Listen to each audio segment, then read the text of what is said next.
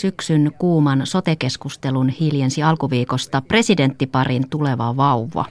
Eduskuntatalossa kansanedustajien kanssa keskustelee toimittaja Jakke Holvas. Nyt päästään. Kansanedustajat Hanna-Kaisa Heikkinen keskustasta, Sari Sarkomaa kokoomuksesta ja Maarit Feltranta sosiaalidemokraateista. Tervetuloa vallattomasti valtiopäiville tähän ajan tasaan. Kiitoksia. Kiitos, kiitos, kiitos. Tänään MTVn Huomenta Suomen haastattelussa pääministeri Juha Sipilä yllättäen arvosteli työmarkkinaneuvottelujen palkankorotusten linjaa. Sipilä sanoi suorasanaisesti näin, lupasin etten puutu tähän, mutta kyllä nolla on kohtuuton. Mistä nyt puhaltaa? Hanna-Kaisa Heikkinen. No, en kokisi tuota arvosteluksi, vaan ehkä pääministeri halusi välittää viestin, että kasvu kuuluu kaikille ja sillä tavoin ää, minusta on kuitenkin melko neutraaliksi, mutta semmoiseksi positiiviseksi viestiksi neuvotteluihin. Ja haluaisin korostaa, että hän myös totesi siinä, että neuvottelua, neuvottelua, neuvottelua, eli sitä, että aidosti kuultaisiin toista, että ei on huono, huono tapa varmasti aloittaa neuvottelut sanomalla, että mistään ei voida neuvotella. Maarit Feltranta kyllä se on näin, että kun saatu, saatu analyysi siitä, että Suomen talous kasvaa, niin se on juuri näin, niin kuin Hanna-Kaisa Heikkinen tässä sanoo, että, että kyllä me Suomessa meidän tulee ajatella siltä, että tämä kasvu kuuluu kaikille. Se ei voi olla niin, että se kuuluu vain työnantajille tai joillekin harvoille tai hyvätuloisille, vaan kasvu kuuluu kaikille. Ja silloin on aivan selvää, että nyt kun tähän työmarkkinasyksyyn lähdetään, niin on ihan itsestään selvää, että työntekijäjärjestöillä on totta kai odotus myös, että tämä kasvu näkyy, näkyy myös työntekijöiden palkassa, jotka tätä hyvää kasvua ovat olleet yhdessä työnantajien kanssa tekemässä. Ja katsoin aamulla, Ruotsissa on myös työmarkkinaneuvottelut meneillään ja vaikka Ruotsissa talouskasvu on heikompaa kuin Suomessa tällä hetkellä, niin tota, siellä puhuttiin 7 prosentin korotuksista eräiden julkisten sektorin ammattialojen osalta. Ja pidetään neuvotteluyhteys hyvänä ja, ja, ja tietenkin työmarkkinaosapuolet käy neuvottelut, mutta mun mielestä oli ihan asiallinen huomautus pääministeriltä, toteamus siitä, että, että tota, nollalinja, jonka avauksen työnantajapuoli teki, niin, niin ei ole sen hyvän neuvotteluhengen mukainen eikä linjassa tämän taloustilanteen kanssa. Niin, pääministeri puuttuu työmarkkinajärjestöjen neuvotteluihin. Sari Sarkomaa, miltä kuulostaa? No on tärkeää, että työmarkkinaneuvotteluissa syksyllä päästään sellaiseen sopimukseen, että se tuntuu kaikista reilulta ja, ja, ja se, että tämä kasvu pysyy käynnissä. Ja kyllä täällä Arkadian mäelläkin meillä on tärkeä tehtävä, että me huolehditaan siitä, että ei, ei kiristetä työn verotusta, työn tekeminen kannattaa, että ei, ei eläkkeensaajien eikä palkansaajien verotus kiristy. Ja siitä ensi vuoden talousarvio on, on tärkeä, tärkeä malli, malliesimerkki, eli eteenpäin pitää saada. Ja on hyvä, että saadaan sopu aikaiseksi, että Suomi täyttää sata vuotta ja me ollaan saatu talous- ja työllisyys kasvuun. Että varmasti siitä voi myöskin kiittää pääministeriä, että hän on urakoinut tämän asian eteen ja valtiovarainministeri ja me hallituspuolueet kaikki olemme työtä tehneet. No yksi asia, josta saatiin sopu sunnuntai- ja maanantai välisenä yönä, oli tosiaan tämä valinnanvapauslaki sote-uudistuksessa.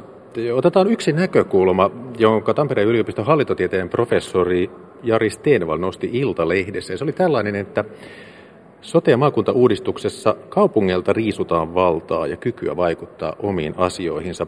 Helsingin pormestari Jan Vapaavuori järjesti sitten viime torstaina kaupunginjohtajille kokouksen pitämään suurten kaupunkien puoli- ja maakuntauudistuksessa niin reagoiko hallitus tähän? Eli yritettiinkö kaupunkeja rauhoittaa? Saivatko kaupungit tässä viimeisimmässä sote-sovussa jotakin? Sosiaali- ja terveysvaliokunnan jäsen Sari Sarkomaa? No, tarkoitus on, että tässä sote-uudistuksessa, sosiaali- ja terveydenhuollon uudistuksessa, jonka tavoite todellakin on se, että me saadaan vaikuttavat, kustannustehokkaat palvelut yhdenvertaisesti jokaiselle, niin tavoite on se, että niin helsinkiläiset, kaikki kaupunkilaiset, kaikki ympäri Suomea saavat hyvät, hyvät palvelut ja kyllä on niin, että, että Helsingissä ja, ja Uudellamaalla on, on pohdittu tämän uudistuksen niitä osia, joissa pohditaan, että paisuuko maakuntahallinto ja mennäänkö sote- ja palvelut edellä ja työtä, työtä teemme sen eteen, että palvelut on ensisijaiset ja näin tässä uudistuksessa onkin. Mutta kyllä on aivan selvää ja on samaa mieltä helsinkiläisten poliitikkojen kanssa siitä, että on hyvä kirkastaa sitä kaupunkipolitiikkaa ja on esittänyt, hallitus toisi kaupunkien metropoliittisen selonteon ja selkeytettäisiin, mikä on maakuntien ja, ja, ja, ja kaupunkien rooli. Niin ilmeisesti edes hallitusohjelmassa ei ollut kovin paljon tällaista kaupunkipolitiikkaa. Hanna Heikkinen. No tuohon haluaisin linjata, että mun mielestä tarkastelukulma on liian pieni, jos pelkästään metropoliittinen selonteko tehdään, koska Suomi on iso alue ja meidän rikkaus on se, että alueita ei aseteta vastakkain. Ja silloin meidän pitäisi tarkastella Suomea kokonaisuutena. Ja oma näkemykseni on, että tällainen iso alueiden selonteko tulisi tehdä, että tarkastellaan, missä kasvu tapahtuu ja pystyisimme yhdessä toteamaan, että ei ole kenenkään edun mukaista, että tällaista vastu, vastakkainasettelua rakennella. Mutta tähän vapaavuoreen haluaisin sen verran ja hänen kommentointiin kommentoida itse, että mä ihmettelen, miten vapaavuorelle on tullut näkemys, että kaupunkeilta viedään jotakin, ja hän viittaa erityisesti kasvupalveluihin. Kasvupalvelut ovat tällä hetkellä valtion ja erityisesti työelämään, työ, työttömyyskysymyksiin, yritysten kysymyksiin keskittyviä asioita. Ei niitä olla viemässä kaupungeilta, kun ne ovat valtion ää, toimia, ja niitä ollaan tuomassa maakuntahallinnon kautta lähemmäksi ihmisiä. Ja tämä on se kirkas fokus, ja mä ihmettelen, että missä tämä väärinymmärrys on oikein päässyt tässä syntymään. Mutta kaiken kaikkiaan tämä valinnanvapaus ei kyllä, ne neuvottelut eivät ole mitään sulle mulle neuvotteluja, vaan siinä puhutaan palveluista, ja fokuksena on se, että tulevan sote-uudistuksen ja maakuntauudistuksen myötä kaikkien suomalaisten palvelut olisivat lähempänä ja nopeammin saatavissa. Siis oliko tämä mahdollinen kaupunkiselonteko, se idea ei ty- syntynyt sinä yönä, vaan se on aikaisemmin tai muulloin syntynyt? Aikaisemmin on, ei se ole osa valinnanvapautta mitenkään. Ei vaan se itse asiassa kaupunkipoliittinen selonteko, me käytiin budjettikeskustelua salissa ja ehdotin kaupunkipoliittista selontekoa. Sitä keskustelua on nyt käyty, että te ministerit kirjoitti sen jälkeen blogin ja pitivät sitä asiaa harkinnan arvoisena asiana ja tietenkin hallitus tekee sitten päätöksen ja tässä juuri edustaja, keskustaedustaja totesi, että he haluaisivat vielä laveamman selonteon, mutta se on sitten hallituksen asia, mutta tätä eduskunnassa nyt odotetaan ja toivotaan. Maarit Feltranta. Eh, kyllä mä ymmärrän erittäin hyvin tätä suurten kaupunkien kritiikkiä. On helppo ymmärtää sitä kritiikkiä riippumatta siitä, minkä kokoiset paikakunnat itse tulee, koska kyllähän vaikka tässä hallituksen sote-asiassa päästiin eteenpäin muutamia askeleita, niin kyllähän siihen jää se todella paha valuvika, että, tai valuvika vaan virhevalinta mielestäni ja myös monien kaupunginjohtajien ja, ja kaupunkipolitiikkojen mielestä, että hallitus edelleen ajaa sellaista mallia, jossa kunnilta otetaan pois mahdollisuus järjestää julkisia sosiaali- ja terveyspalveluja. Ja, ja se on mielestäni virhevalinta ja, ja siihenhän tämä kaupunkien, suurten kaupunkien kritiikki johtaa, että maakunnat saisivat jatkossa Suomessa järjestää palveluita, yksityiset yritykset saisivat järjestää, mutta ei enää kunnat eikä kaupungit, jotka niitä on järjestänyt sata vuotta tässä maassa. Siihen tämä kritiikki liittyy kaupungeissa ja minusta se on aivan oikeutettu, ja oikeutettu että kun kaupungilta viedään ihan keskeinen elementäärinen osa niiden palveluja, toimintaa muille hallinnon tasoille, niin olisi ihme, ettei sitä kritiikkiä olisi. Tämä Sari Sarkomaan sinällään äh, hyvä ja erittäin kaunis ajatus kaupunkipoliittisesta selonteosta ei muuta sitä mihinkään, koska kaupunkipoliittinen selonteko on sitten tota paperia ja hyviä ajatuksia, mutta tätä tosiseikkaa se ei muuta. Että hallitus on ajamassa sellaista sote-uudistusta, jossa kaupungeilla on sivusta katsojien rooli.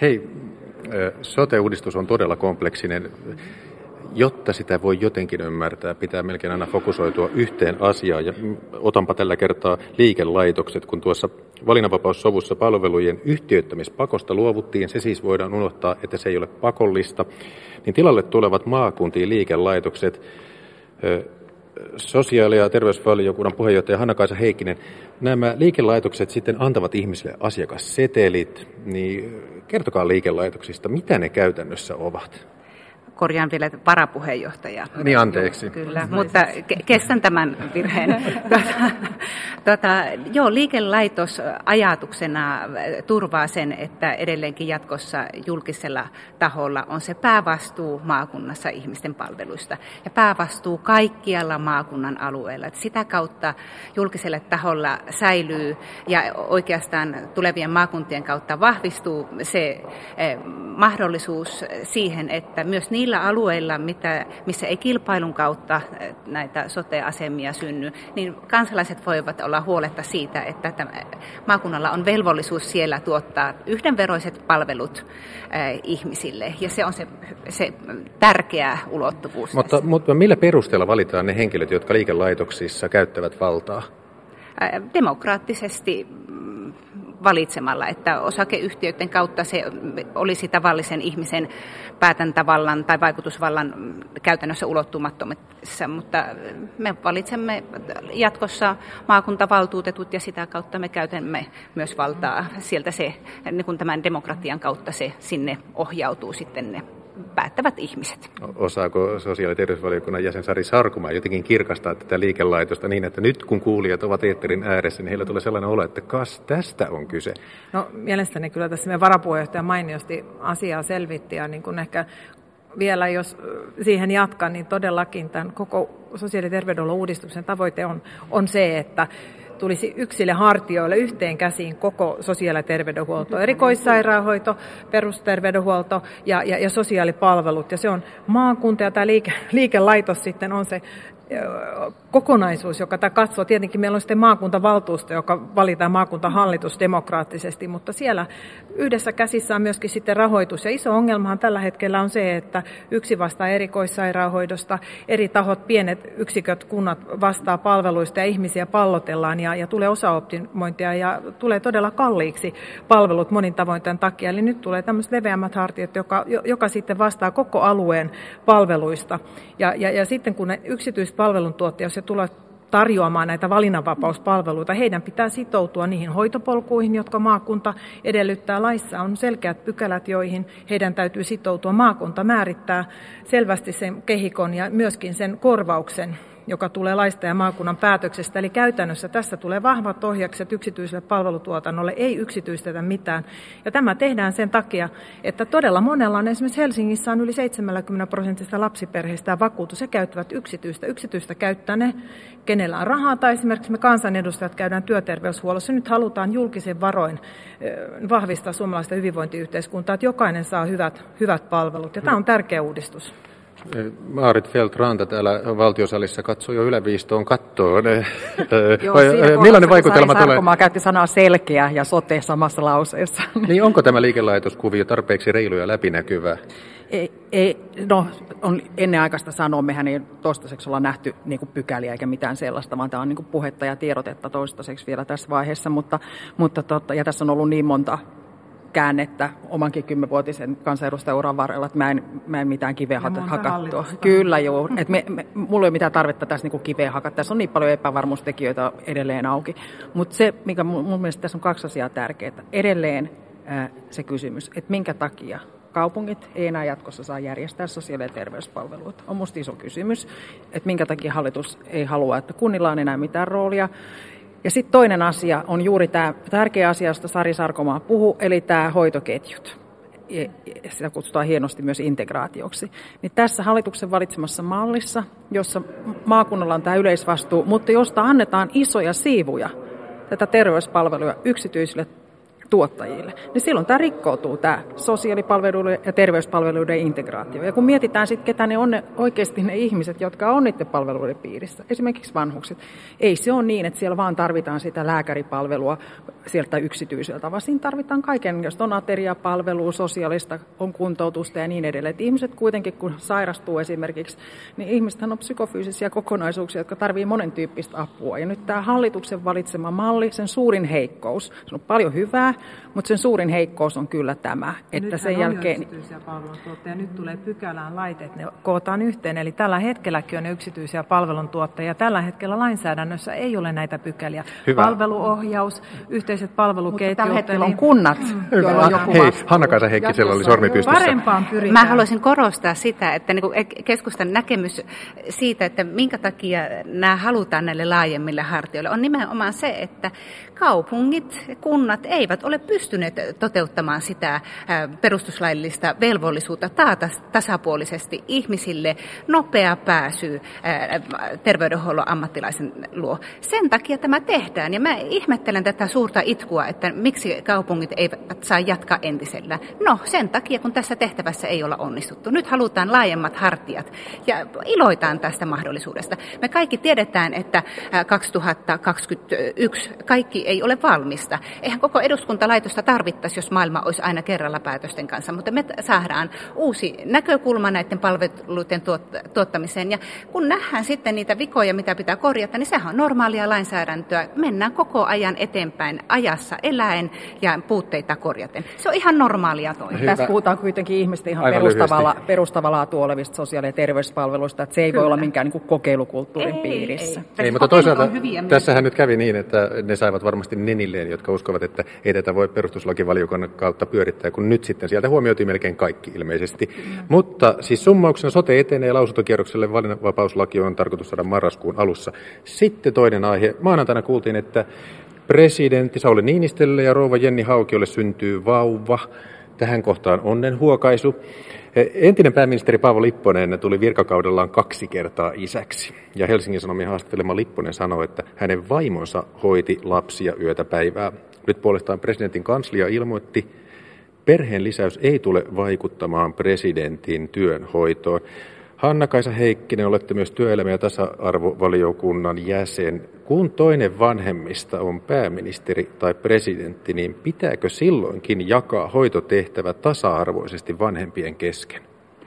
No minun käsitys tasa-arvosta on se, että se on perheiden tasa-arvo, että perheiden sisällä on mahdollisuus sopia siihen elämäntilanteeseen kaikista sopivin lapsen hoivamuoto. Ja mä uskon, että presidentti parilla tähän on mahdollisuus, että siellä pystytään sopimaan aikatauluista ja vastuista. Ja haluan vielä kyllä onnitella presidenttiparia ja toivottavasti kaikki menee loppuun saakka hyvin, mutta että kuitenkin nyt on kyse presidentin vaaleista ja mä uskon myös, että meidän kansa viisaudessaan osaa erottaa nämä asiat erikseen. Että on ihana iloita istuvan presidentin kanssa tästä onnellisesta uutisesta, mutta että käydään kuitenkin ihan normaalit vaalit myöskin siinä, että tota, ei olla prinssiä tänne vielä kruunaamassa, vaan annetaan myös hänelle, tälle syntyvälle lapselle, olipa hän prinssi tai prinsessa, niin tota, oikeus syntyä ihan tavallisena suomalaisena ihmisenä ja valitaan presidentin niissä eri keskusteluissa. No muuten sitten Helsingin Sanomat jatkoi vielä tänään tällä vauva-aiheella. Synnyttävä Jenni Hauki on ensikertalainen, joten lehden mukaan Niinistö ja Haukio pääsevät Helsingissä Laakson neuvolan perhevalmennukseen muiden helsinkiläisvanhempien kanssa. Ja Sauli Niinistöllä on sitten lisäksi oikeus isyysrahaan siinä, missä muillakin. Niin miten, ovatko he kuin muutkin kansalaiset ja perhe, perhevalmennukseen mukaan vaan, Sari Sarkomaa? No tästä vauvauutisesta pitää ihan ensin sanoa, että varmasti tämä jää historiaan, kun Suomi täyttää sata vuotta, niin suomet ilo, suomalaiset iloitsee siitä, että istuva presidentin pari saa pienokaisen ja lämpimät onnittelut heille, mutta totta kai vanhemmuudessa, äityydessä ja isyydessä ollaan me sitten missä tehtävissä tahansa, niin ollaan, ollaan ö, tavallisia ihmisiä ja uskon kyllä, että he osaavat itse tehdä ne valinnat. Että ehkä meillä suomalaisilla pitää olla nyt malttia, että ei lähdetä neuvomaan kasvatuksessa ja valinnoissa presidenttiparia, että annetaan heille rauha, rauha odottaa iloita, iloita tästä perheen perheuutisista. Marit Feltranta. Ja valtavasti onne, onnitteluja presidentti Niinistölle ja rouva Jenni Haukiolle. Aivan upea, sykähdyttävä uutinen. Kaikki meistä, jotka ovat saaneet kokea vanhemmuuden ilon niin, niin tota, ja onnen, niin osa, osaavat iloita ja totta kai ihmiset muutenkin. Ja, ja tota, mä ajattelen sillä tavalla kyllä, että on erittäin tärkeää huolehtia myös siitä. Totta kai me ollaan kaikki kiinnostuneita ja, ja, ja tähän liittyy paljon odotuksia odotuksia, mutta kyllä täytyy olla perheellä myös niin kuin oma rauha saada se, se vauvan odotus ja, ja syntymä ja, ja sen perheen arki pitää myös, vaikka on julkisessa tehtävässä. Ja musta Suomi on sillä tavalla hieno, hieno maa, että meillä ihmiset, vaikka on erittäin keskeisissä johtavissa tehtävissä, niin kaikkien meidän lapset käy samoja kouluja ja päiväkoteja ja näin. Se on musta valtavan hieno arvo vapaassa, avoimessa pohjoismaisessa yhteiskunnassa ja, ja, ja toivotaan, toivotaan, että tota, voidaan näin tätä meidän yhteiskuntaa kehittää edelleenkin. Yleisesti pidän sitä todella hyvänä suomalaisessa yhteiskunnassa, että meillä kaikki ihmiset esimerkiksi erikoissairaanhoidossa riippumatta siitä, että, että mikä on sosioekonominen tausta, niin hoidetaan samoissa sairaaloissa, samoissa synnytyshuoneissa ja näin. Ja, Sama äitiys. Hei. Niin, ne, ne, mutta ne, myös perheille pitää antaa. Ihan lyhyesti. Tänään on tyttöjen päivä. Millain, te olette kansanedustajia, teitä ei tytötellä enää, mutta millaisen kannustuksen lähettäisitte tytöille ihan, ihan parilla sanalla? Sain tavata pääministerin tota, erityisneuvoantaja Katariina Räikkösen ja olipa siinä energinen 16-vuotias, että oli ilo nähdä ja tota, uskon, että myös kansainvälisesti huomataan, että pääministeri teki tällaisen eleen ottamalla tämän tytön mukaan päivään. Hieno ele. Näin sanoi kansanedustaja Hanna-Kaisa Heikkinen keskustasta ja muut keskustelijat olivat Sari Sarkomaa kokoomuksesta ja Maarit Feltranta SDPstä. Suuri kiitos teille keskustelusta, hyvää syksyn jatkoa ja nyt takaisin Pasilaan Elina Päivinen, ole hyvä. Ja kansanedustajia jututti valtiosalissa Jakke Holvas.